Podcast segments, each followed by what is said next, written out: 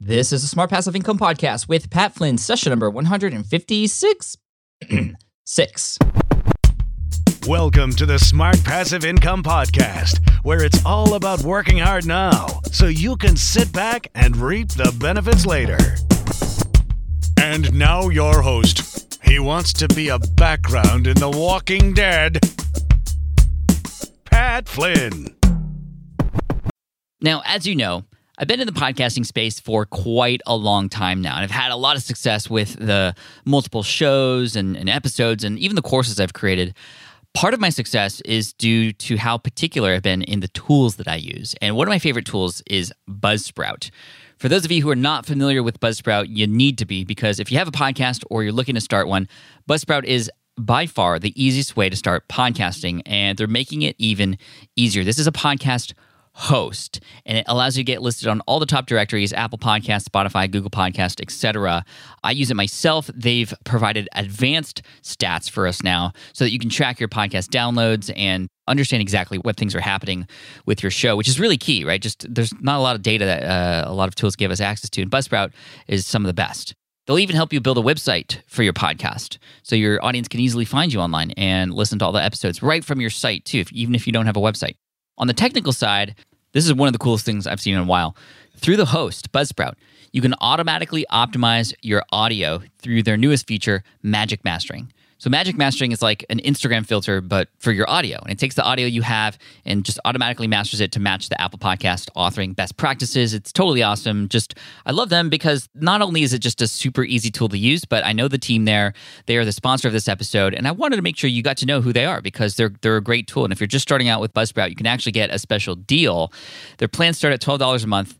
Buzzsprout is a wonderful partner of mine, and you know you can actually get 33% more time on your plan, whichever plan you choose, just through this link alone. And that's smartpassiveincome.com slash buzzsprout. And that's a huge deal. 33% extra time on your plan just by going through that link. You can claim that again by going to smartpassiveincome.com slash buzzsprout. Check them out. They're awesome. Hey, what's up, everybody? Thank you again so much for joining me today. I'm so thankful that you're here and you're listening in wherever you're at. I appreciate you so much. Today's guest, I'm really excited because his name is Abel James, somebody who I have been following for quite a while. And I got to know him really well at New Media Expo last year. And I actually saw him run up on stage to collect his podcast award. He has an award winning podcast called Fat Burning Man with Abel James, and that's his brand. He is in the health and fitness industry. He's been doing some amazing things in this industry that for one, is just quite saturated. So he's been able to stand out. But more than that, he's using transparent ways and authenticity, similar to how I run my business, to really stand out from everybody else out there in that space who's just doing things that aren't, you know, that that that at least for me wouldn't let me sleep at night internally because there's just a lot of scammy red flag type things going on in this industry, in the fitness industry, and a lot of other industries and we're starting to see this trend of people who are very transparent, very honest, and open and upfront about things who are standing out because that's honestly what people want nowadays. And so I'm very happy to welcome Abel James here. You're going to find out a lot of things about him and how he got started. It's an amazing story, but also how he's been able to turn all of this into an upcoming book called The Wild Diet and his experience with writing that book, but also how he's been able to monetize his site through something unique, which a lot of us could probably benefit from, which are apps. I know a few people, especially in the fitness industry, who are doing really well with apps. And what I mean by apps is like iPhone applications or Android applications. And I know this is going to be a, a, a, big aha moment for a lot of you guys as well. So let's get right into the interview. Here is Abel James from fatburningman.com. Abel James, what's up? Welcome to the Smart Passive Income Podcast. How are you today, man? I'm awesome. Thanks for having me on, Pat. Dude, this is so sweet. For those of you listening, Abel and I have met before. Uh, NMX last year, I watched him collect his prize on stage as the top health and fitness podcast in the podcast awards last year at NMX. Congratulations on that. Thanks, man. And uh, now you're coming out with this book called The Wild Diet. And I think, you know, a few of the listeners out there know who you are and what you've done. Your story is incredible. Can you start from the beginning for those of us who don't know who you are and uh, how you came to be known as the fat burning man. yeah. So it depends on where you catch me, but a lot of people uh, know me from my podcast or or online show. Um, some people from YouTube, some people just from the blogosphere. But I've been blogging about health for a while and writing about it.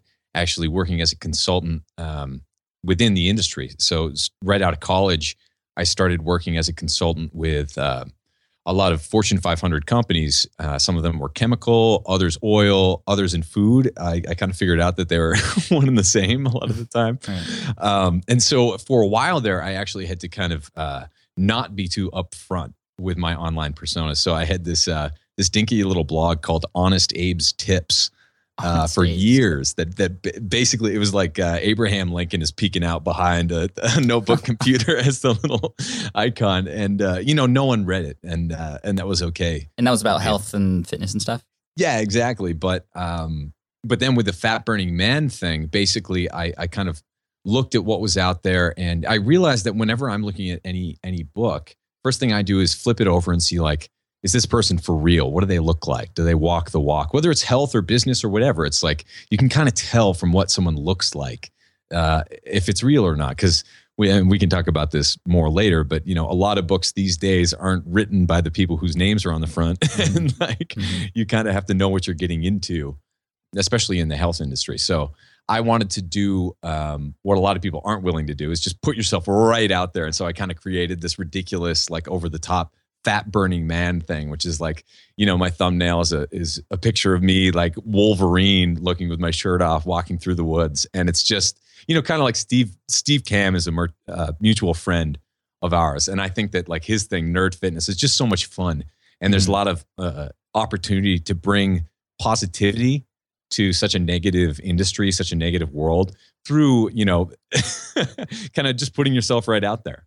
Yeah, I mean that's definitely what Steve does. Again, he's at nerdfitness.com. I've been trying to get him on the show for a long time too because his community is just I mean, they're just huge fans of him and the brand and they they all sport his shirts and stuff. Totally. Um, so and, much fun. And what's cool about Steve, but all, you, you, more so about you too, is is you are very successful in a niche that is extremely competitive. Yeah. And a lot of people come to me and they say, Pat, like I'm really interested in the health and fitness industry.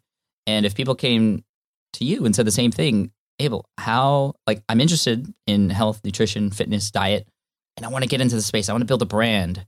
What yeah. would you say to them? Would you say no, it's kind of full already, or what would you say to those people?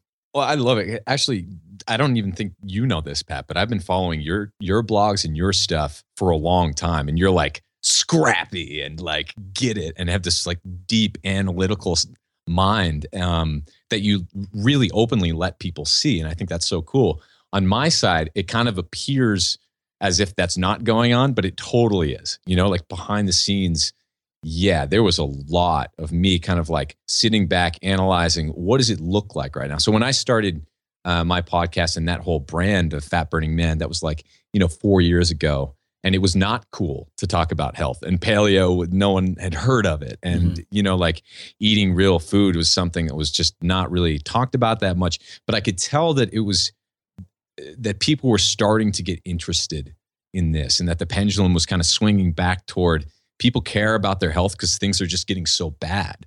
So, I mean, if you look at uh, where to start a business, and I started a lot, you know, at the same time, I actually started an online network for entrepreneurs, um, Startup Jumper, you know, that I never uh, wound up monetizing, but it was actually kind of a cool little ex- experiment. But I did a lot of different things. And yeah, health is so saturated, it's so cutthroat and you know people who are willing to advertise on porn sites and and do all this other stuff like not writing their own books and gaming systems you're kind of competing against this this uh you know w- this industry is ugly you know yeah. when you when you get to see its underbelly and the inside out so yeah there's there's a lot of that but at the same time you know i was looking at where i was coming from what what are the things that i can do better than what's out out there, you know, and being a musician, someone who knows how to use a microphone and is certainly comfortable in front of one. Mm-hmm. Um, I'm just like, well, obviously having like some sort of multimedia experience where I talk about the truth in a way that no one else really does or is willing to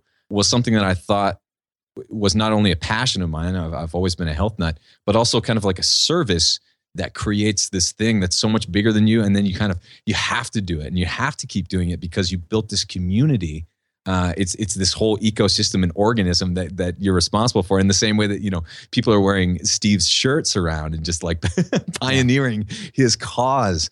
uh, when you start to see that you're really affecting people, it's a cool thing. It is. It is really cool. So you stood out sort of on the different platforms, multimedia, like you said. You stood out because you were taking an honest approach, which is very similar to the approach I took in a Yeah. back then very uh, sort of nasty industry called internet marketing, which Right. is still fairly nasty as well. totally. um, you put your personality into it. I know this because I read your blog and I listened to your show before, and, and I love that. And I think everybody should be doing that on their site, no matter what kind of business they have. Yeah. Y- You said that you could tell, though, that there were signs that what you were going to talk about had life to it. What were those signs? you know, I, I was fortunate to kind of. Um, actually, I was just talking to a, another mutual friend, Jaime Tardy, about this. How there are kind of within any movement. Uh, it doesn't matter if it's marketing on the internet or if Mhm. it's a health industry or, or basically anything in between. There are kind of these classes of people who come up at the same time, right? And I think you and I are are kind of we came up at around the same time, but a lot of us became friends because we were coping with uh, being scrappy and not seeing results and talking through that and and trying to get to something that's a little bit better.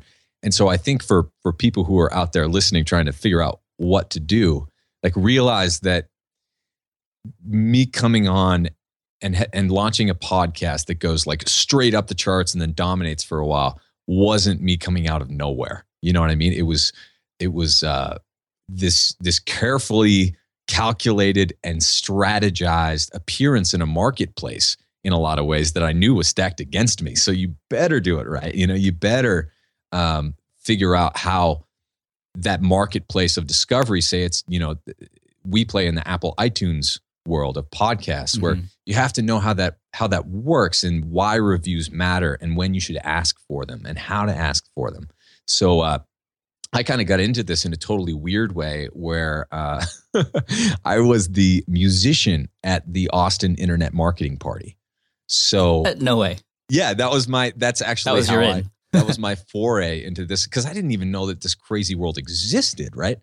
And uh, so I was I was just a musician in Austin and uh, also a consultant. You know, that was my day job or whatever. But I wound up playing this party like every month. That was a great party, and all these people were. uh, millionaires and I met a lot of them and kind of asked them about what they did and I'm like I'm not so sure that I trust this stuff like Mm. what is going on here so then I, I just got so fascinated by that whole thing Mhm. um, and that really much in a lot of ways informed when I appeared you know in the in the health industry which was uh, I kind of knew what I was up against yeah, yeah. So you took a, a very carefully calculated approach to it.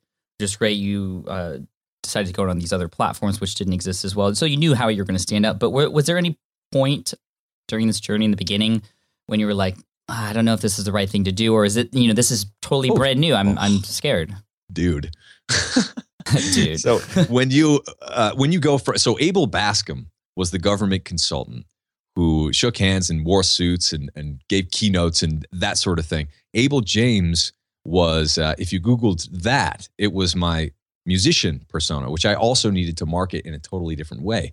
And when i you know used abel james to take his shirt off and, and do these like wolverine photo shoots and stuff that popped up on facebook or shared i mean i was the laughing stock of basically every social circle i was ever in. Wow. um, and there was so much uh, of people saying you can't do that. What what are you doing? Have you lost your mind? Should you be institutionalized?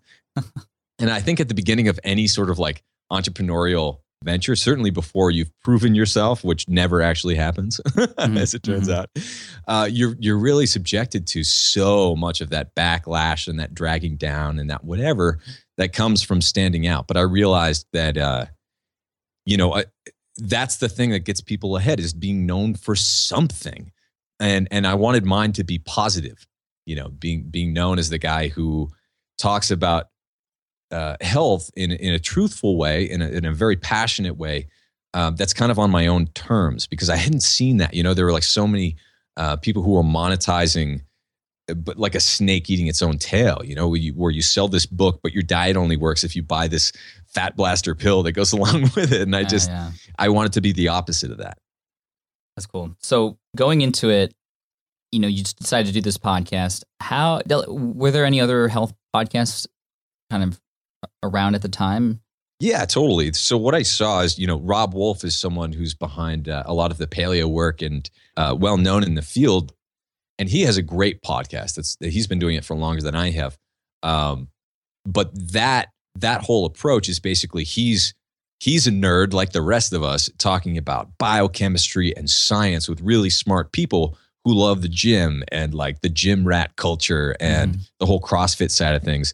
And so they're not afraid to use potty mouth and, you know, like drop F bombs and stuff like that. And then I saw on the other side, there were kind of like, at, least at the time, there were a lot of people who set up a microphone, but not very intentionally. And the sound wasn't good. And they're just kind of like giggling and there are all these technical glitches. So it's not that like high value. Mhm. And so for someone like me coming in there, I knew that if I could deliver something that was high value in an entertaining way that people could listen to, that was also me on my best best behavior. You know, like kind of ca- uh, a friend called me Captain America um, for that online like fat burning man persona. Because if you meet me in person, you know I'm much darker. They're a multicolored personality, and I, I've been you know in the arts for a long time, so it's not always happy go lucky Abel or whatever. But um, I wanted to bring that to the marketplace because I saw that that's what it didn't have. It had Jillian Michaels at the top of the Right. rankings. Mhm.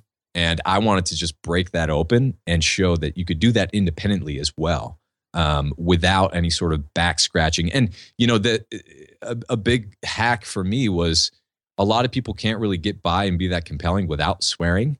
But I've been I've had to be on my best behavior for a long time, so I'm good at kind of switching that whole language when I need to. Yeah, that's good. Well, that's great for the show because we don't do swearing on the show, or Right. I, I edit And- it out, and you know that because you listen. So Totally. And you do it so well, but a lot of other people can't. So what that means is that, you know, uh, I, I even ask my own listeners, I'm just like, listen, do you want me to talk 100% authentic who I am, or do you want me to make sure that it's polite, uh, you know, no swearing, whatever? And they're like, Abel, we listen to this with our kids. Like 90% of people said no swearing.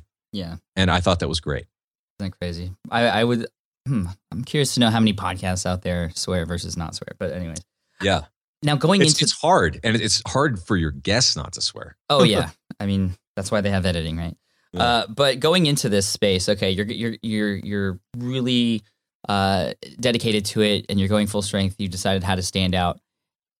At what point did you decide, or did you ever figure out early on how you were going to monetize? Because all these other people who were in the space already, they were doing it in these sort of sleazy ways. Right. Did you at ever, in one point, want to do what they were doing, just kind of you know mimicking or mirroring what they were doing in terms of monetization or did you have plans moving into it or was it just totally just hey i'm just going to put myself out there build an audience and see what happens it was totally the latter. And I wanted to let that kind of guide where it went after that Mhm. because I knew I wouldn't be comfortable saying, Hey, here's my diet book. By the way, my diet book only works if you take this pill, um, which is very profitable. You know, like a lot of people don't realize that the reason that most diet books are out there are to sell product, consumables that people can buy every week or every month in the form of shakes, bars, pills, other things like that. This is very well known in the industry. And coming from the industry side as a consultant, I saw the guts of it. I saw how all that worked.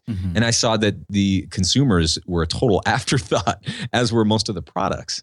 Um, so, yeah, I kind of wanted to come out with with clear intentions of saying I want to democratize the truth in health. You know, essentially, not not that I'm a guru. I'm just a normal guy trying to navigate this world like anyone else. But I think hopefully by by finding the right people, talking to them, uh, and, and letting them share their own expertise and experience in the health world, uh, other people can learn from that. And I was very intentional in not having, you know, I was offered um, 40 grand a month years ago to advertise on my show by a bunch of different places. And I've turned down that. I turned down the half million dollar book deal. I turned down a lot of things to keep this uh, high integrity and to keep it authentic.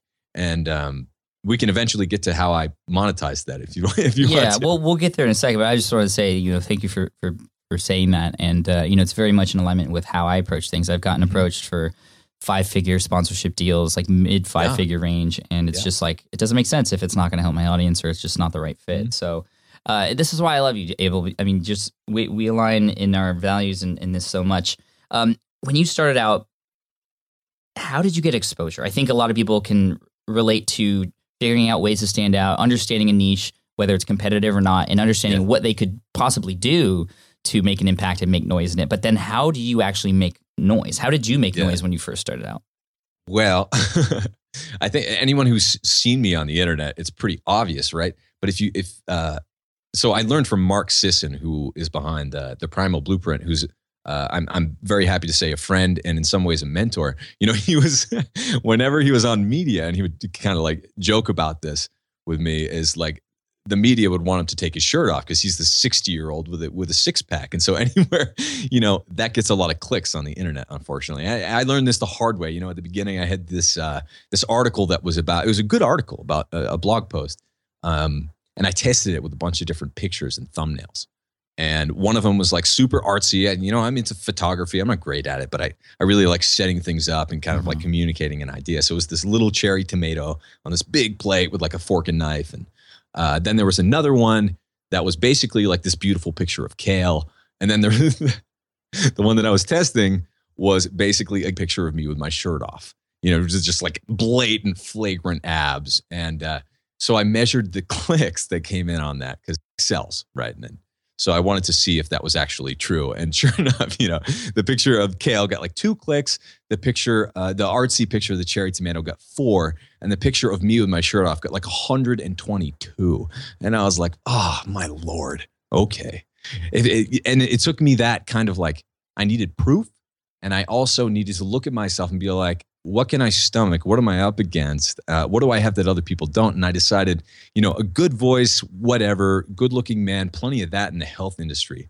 But what I have is no shame because I've been in uh, in performing groups making a fool of myself in front of thousands of people for years. So I'm used to being made fun of, poked, uh, you know, people poking fun at me. So why not make like a stupid name that's like blatantly SEO heavy and like really memorable, like Fat Burning Man, and just run with it?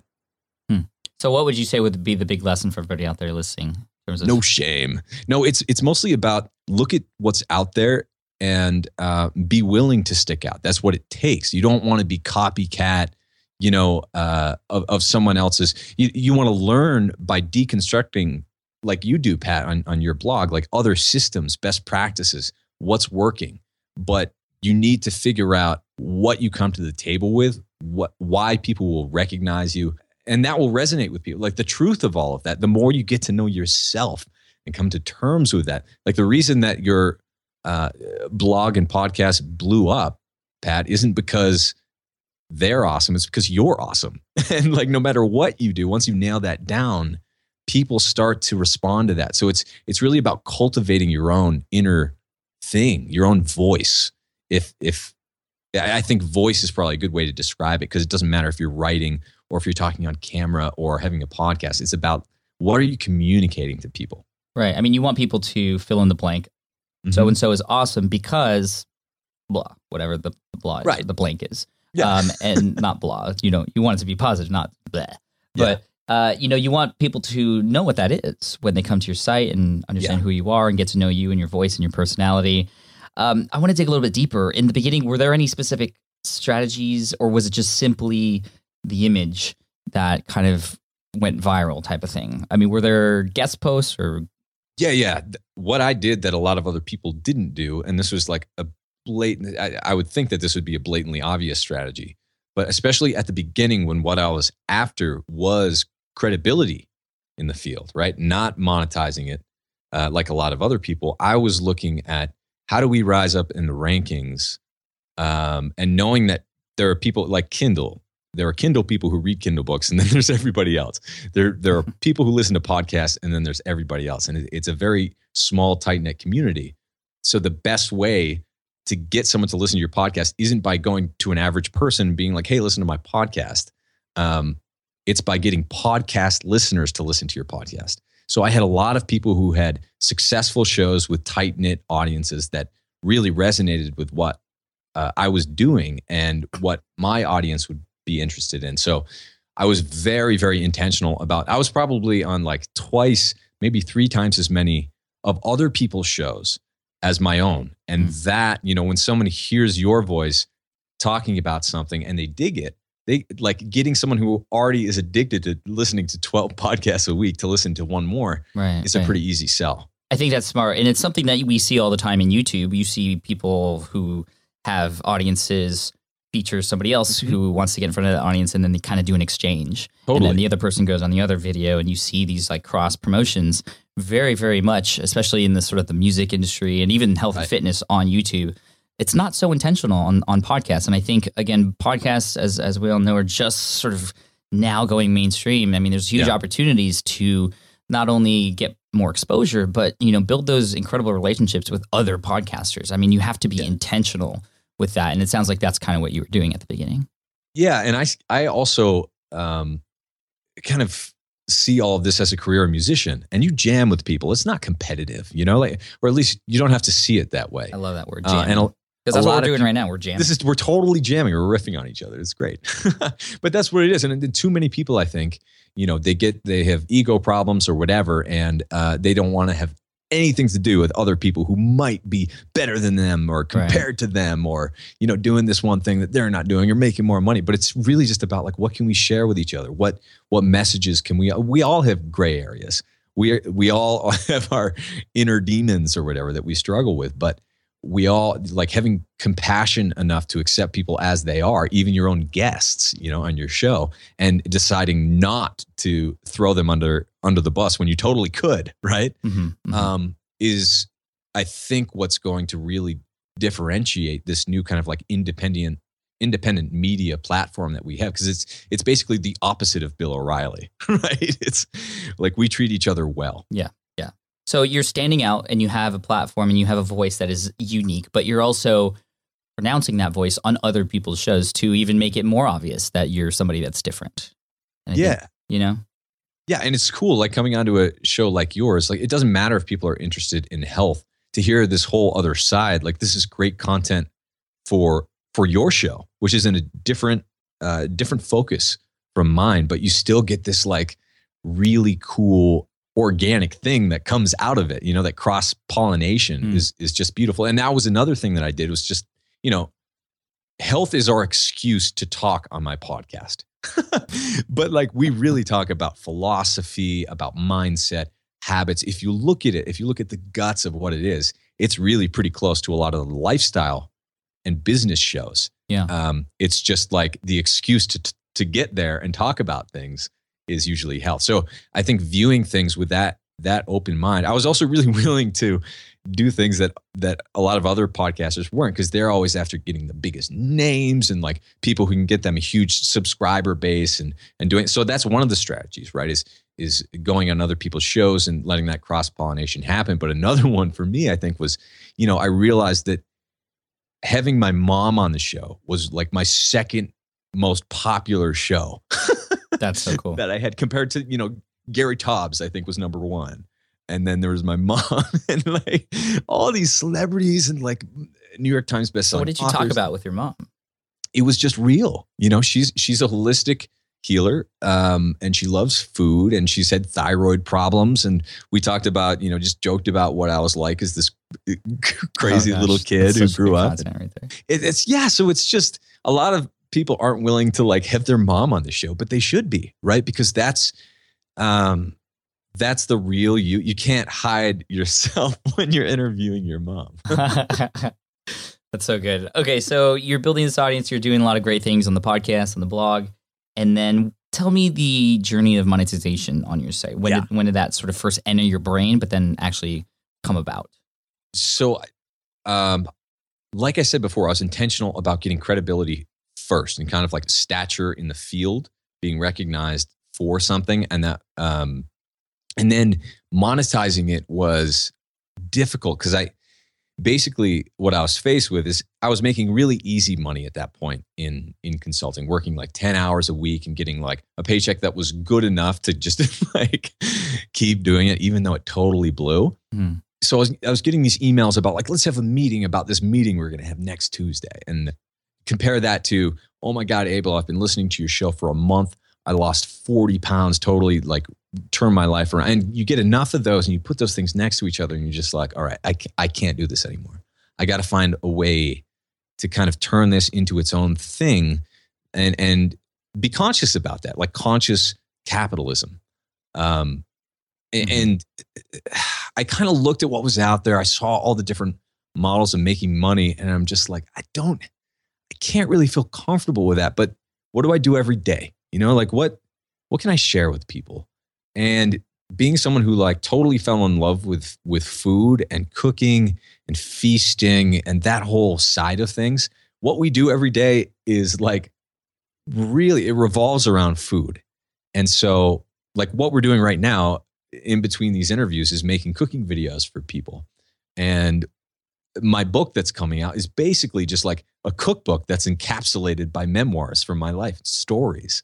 Um, so storytelling and getting people to to gather around a dinner table, I can get behind that. Getting good food food into schools, you know, things like that that they really get me excited and feel good instead of being like, okay, got to like downshift into extracting money from the end consumer. You know, Mhm. it's not about that. I want it to be like this this organic thing, uh, no pun intended, that basically the um, people feel comfortable buying something that makes sense from me. You know, so when I had a, a number one podcast coming out with something to to make money that made sense was like, what do we got? Okay, a world full of people who don't have quick, easy meals, but they do have cell phones. So let's make apps and ebooks that go directly on the phone and videos that do that too and monetize that way. So selling apps it, like I said within that same Apple marketplace my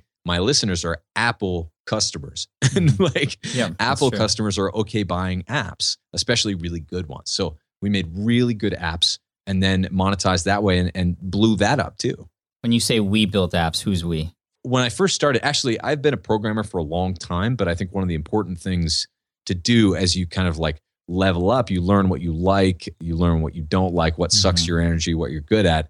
I'm not like my time isn't best spent anymore writing code.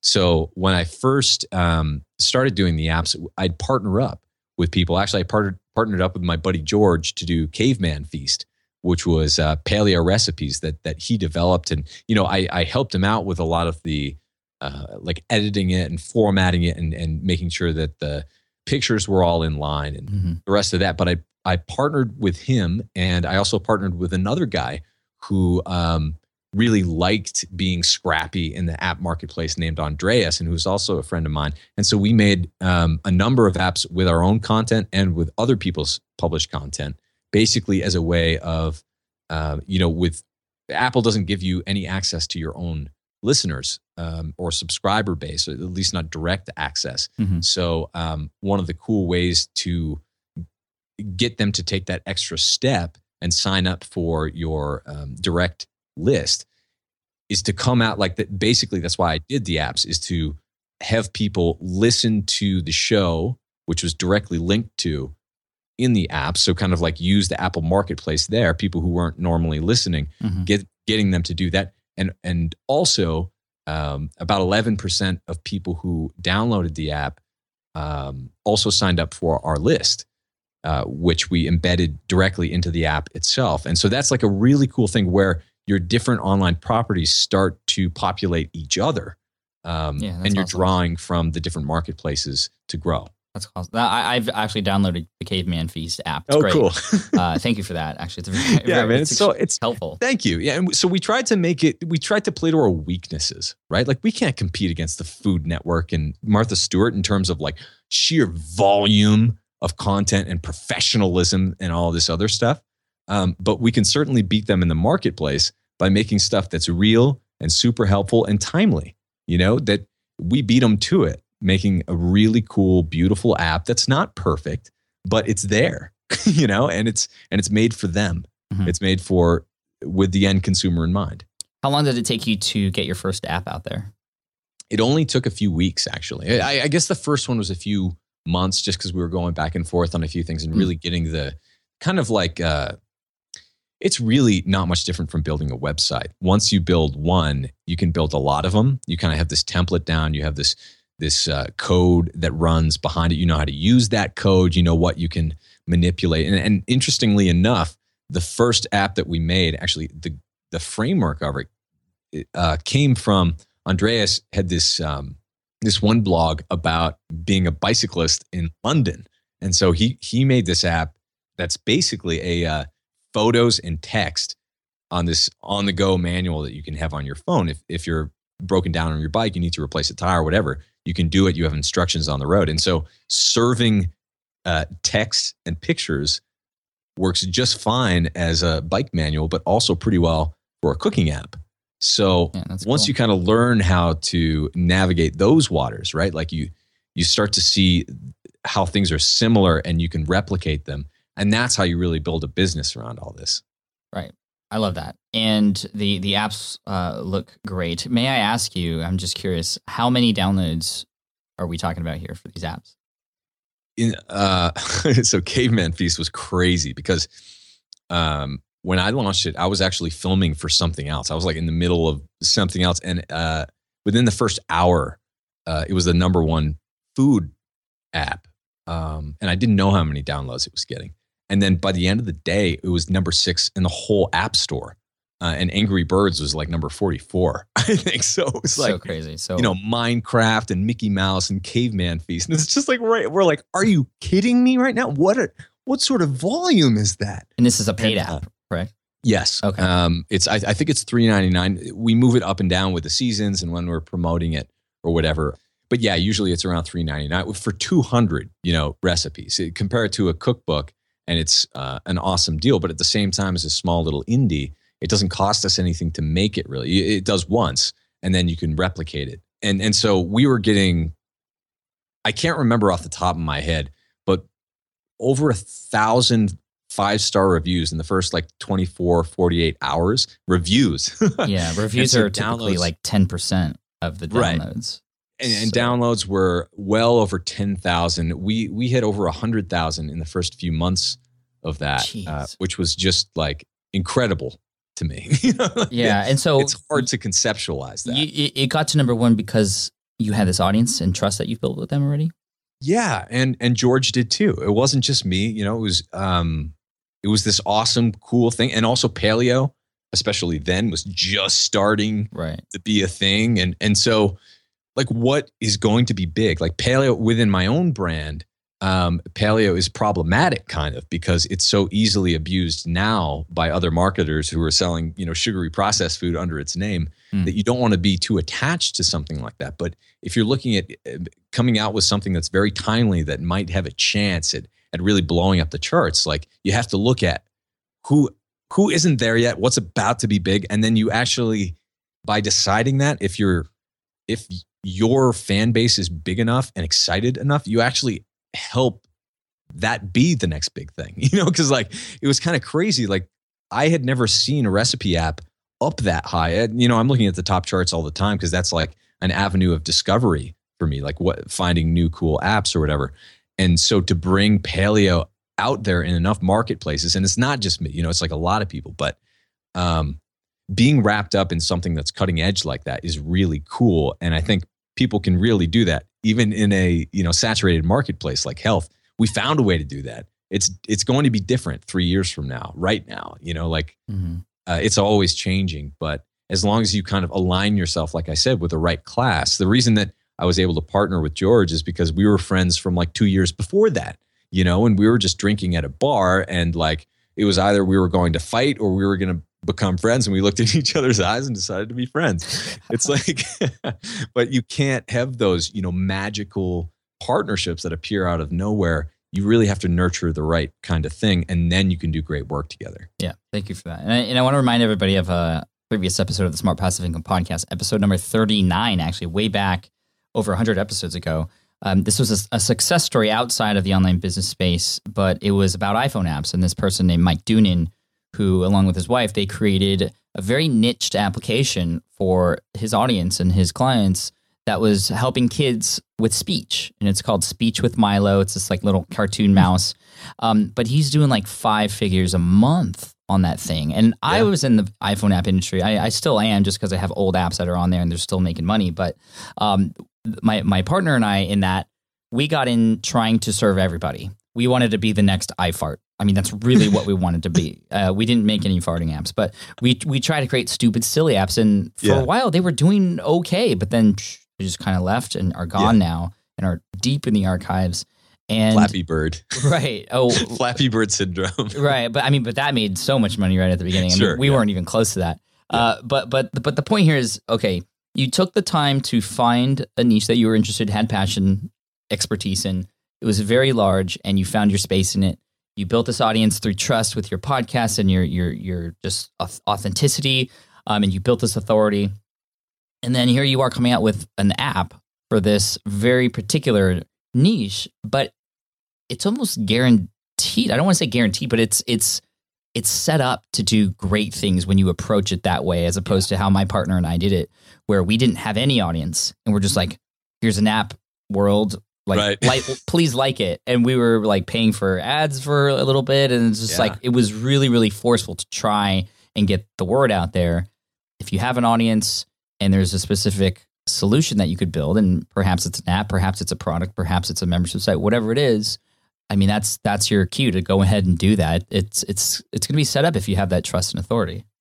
and I think that's really what it's about. It's it's uh, you know for me it was kind of easy because all of my uh, mojo in the online world is really tied up in the present, and uh, so what that means is like having a podcast and not having a book, not having another product that they could buy. Like basically, if they want more from whatever we're doing, they'll buy it. And so you do those things very intentionally, and you do them at the right time. You know, so then when I didn't have, uh, you know, a hardcover book, that was the right thing to promote. Now it's pretty easy for me to go on media, having written a hardcover book, and talk about whatever. Yeah. but I have a book, so it makes sense, and that's kind of like a timely thing. And and you know, oddly enough, and we can talk about this more if you want to. Um, after you get a, a book advance, you don't make any money from your book. So like you go on this huge media tour or whatever for selling this product that you don't make any money from. It's it's very fascinating how it all works. Yeah, let's let's talk about the book. So the book comes out actually for those of you listening to this on April eighth when it comes out. It came out yesterday. So uh, c- congratulations in the future Thank you. uh, that it came out. I hope it does really well, and and, and uh, I'm sure people are going to check it out. We'll have the links in the show notes for you and all that good stuff. But talk about kind of the the life of this book and how it came to be, and, and all the stuff that you just mentioned. And uh, and I know there's a lot of authors in the audience, and this is so it's a, it's a traditionally published book. yeah. and is this well, it is this time. Is this something you've always wanted to do, or kind of somebody approached you with a deal?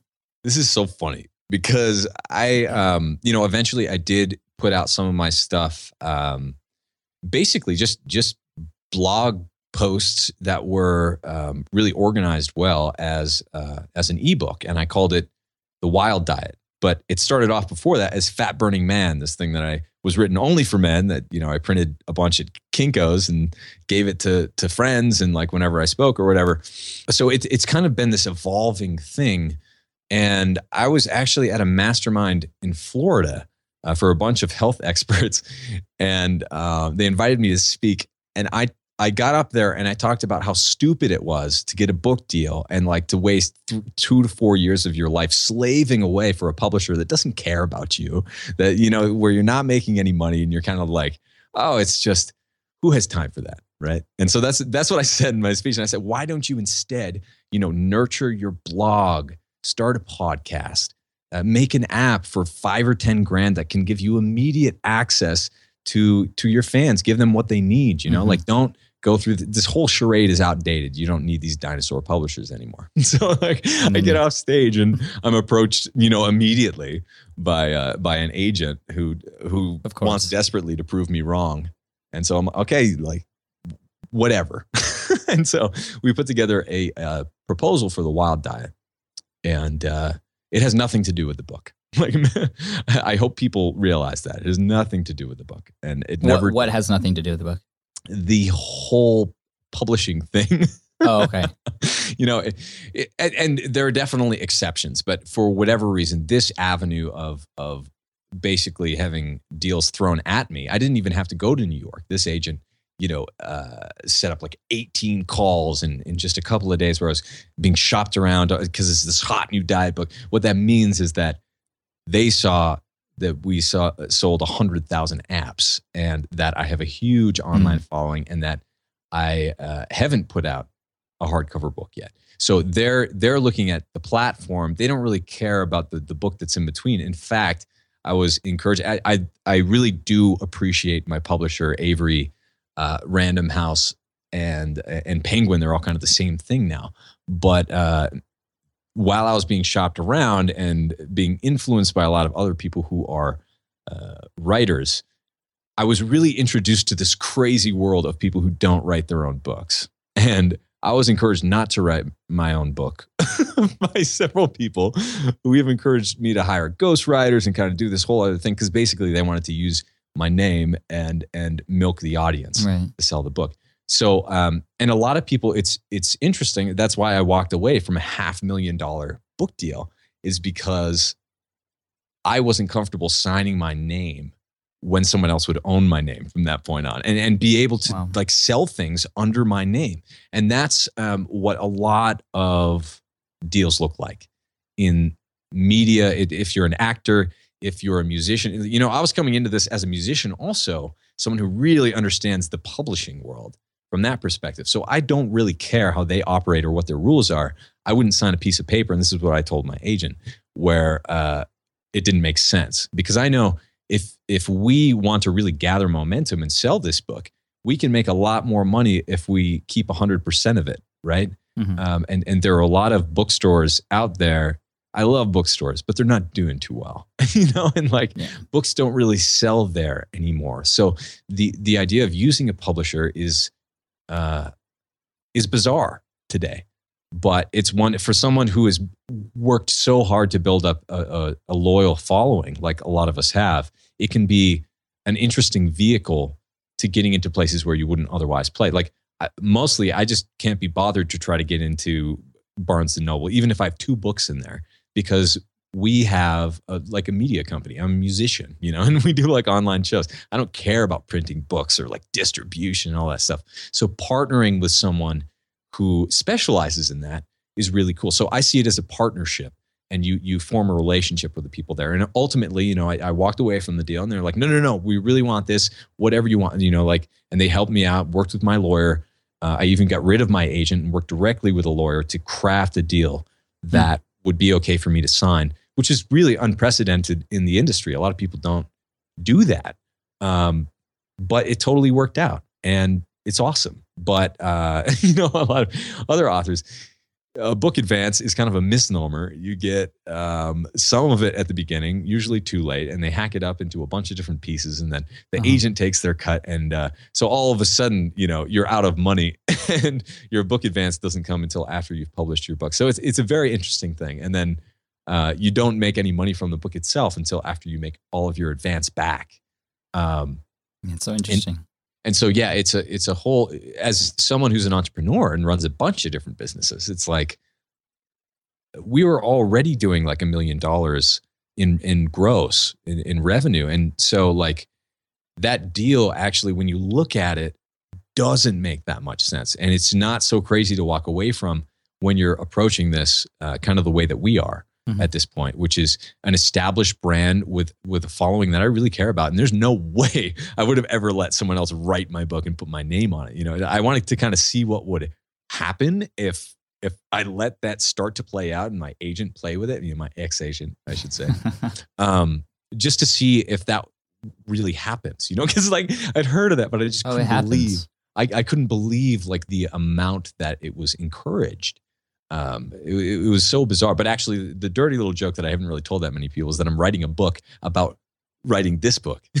Oh, really? Nice. and, and, and it's basically an expose of of the publishing world and the media world. It's going to be called "Fire the Gatekeepers," um, Huh.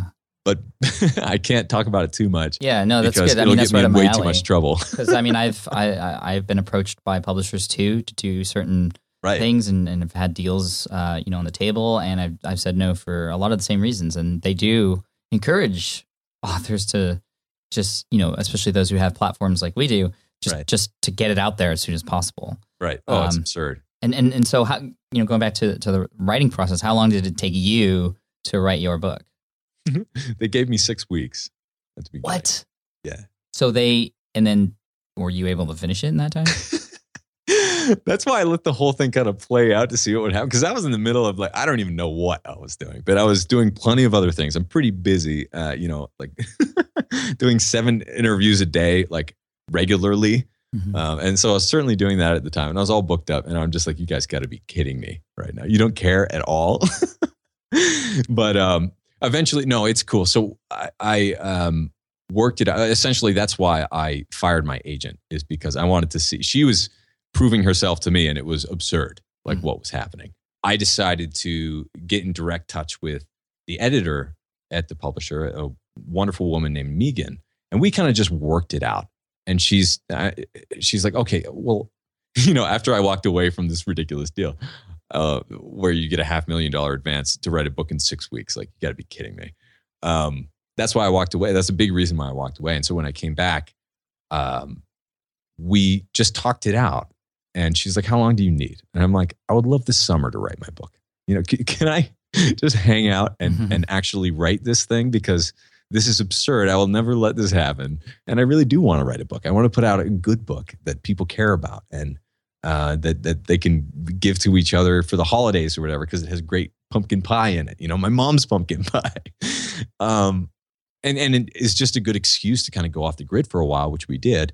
She's like, "Yeah, you can have until August." So I took the whole summer to write it and finish it up. And then, of course, you know, there are other rounds of editing, and you go back and forth a little bit. But mostly, I gave myself a, a couple of months. And and what we did is kind of cool. We um, it was last June. We were living in Austin for the past like six years. We sold everything. I sold my house, my cars, uh, downsized, and we flew immediately to Fiji and then Australia, and then lived in Bali for a little while, and then just traveled around North America, living in the woods and state and national parks. And that's what that's why I haven't had a podcast in six to eight months, is because I, there isn't any internet in the woods yet. but uh, they're working on it. So I'm com- coming back on the radar and letting this whole you know book thing kind of dictate a cycle of of my business for a while, uh, and it's been really cool. It, it, it's not always easy. You really have to work with people. You have to partner with people. You have to nurture those relationships. And for someone who's used to being a rebel in the online world, sometimes that can be hard to stomach. yeah, yeah. That's awesome, Abel. Thank you for sharing all Sure, for man. sharing all that. Where can people learn more about you and your book and all that good stuff?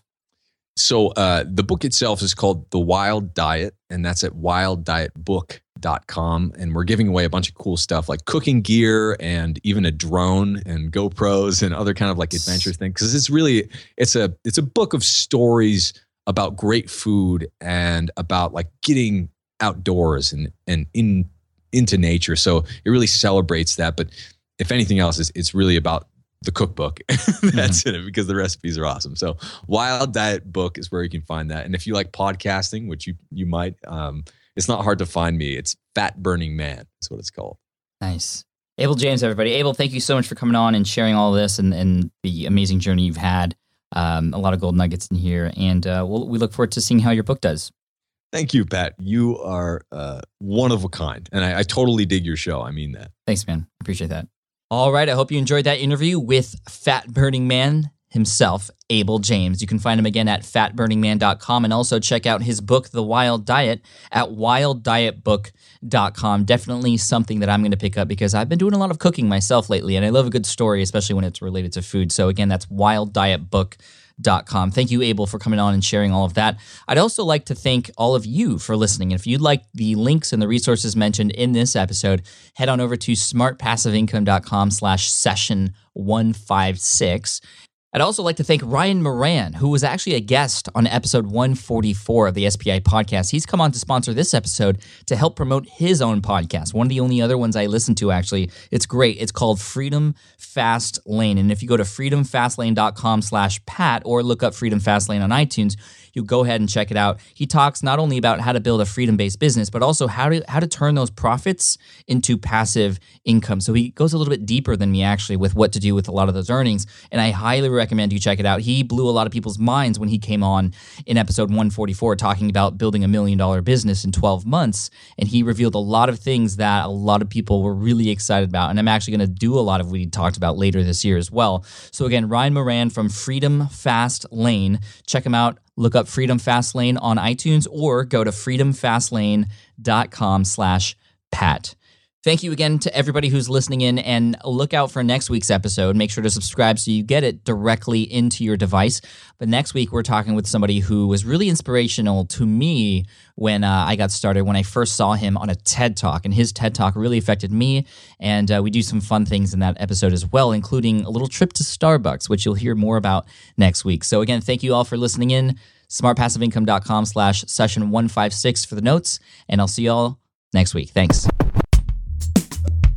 Thanks for listening to the Smart Passive Income Podcast at www.smartpassiveincome.com.